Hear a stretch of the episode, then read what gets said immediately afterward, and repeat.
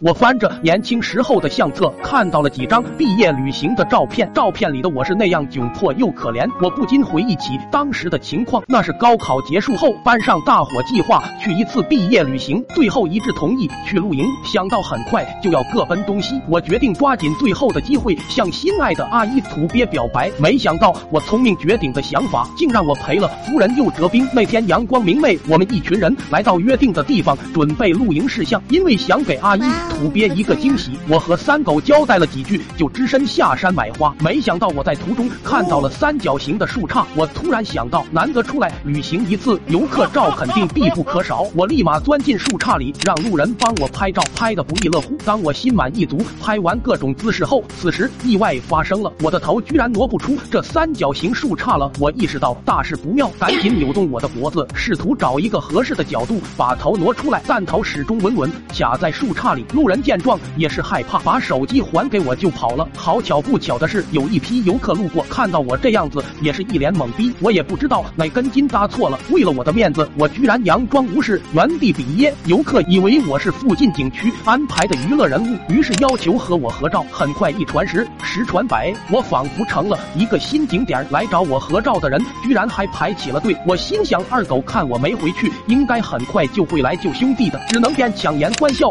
和游客合照边等待。在这些游客不注意时，我努力找角度挣脱树杈。等游客转过身来，又连忙做出拍照的动作。只要我掩饰住尴尬，别人就不会发现我是被卡住的。Two thousand years later，就这样，在烈日下，我足足陪拍了两个小时的游客照。等三狗良心发现，带着大火找过来的时候，我都快成了活化石。三狗看到此番场景，直呼牛蛙蛋哥，表示要和我拍照。我已经忍无可忍，直接一巴掌就往三狗打去。结果三狗熟练的躲开了，我这巴掌完整落在了三狗身后的阿姨土鳖脸上。阿姨土鳖也是毫不手软，给了我几巴掌。临走前还和我说了两个意味深长的字：二逼。那一刻我明白，我这是彻底的完了。化悲愤为力量的我，最后使出了蛮荒之力，从树杈里挣脱了出来。人倒是没受伤，但心是彻底碎了。正当我翻着这十年前的照片，沉浸在悲伤情绪中的时候，突然电话响了。你是二小蛋他爹吗？你儿子毕业旅行被树杈卡住了，您赶紧过来看看。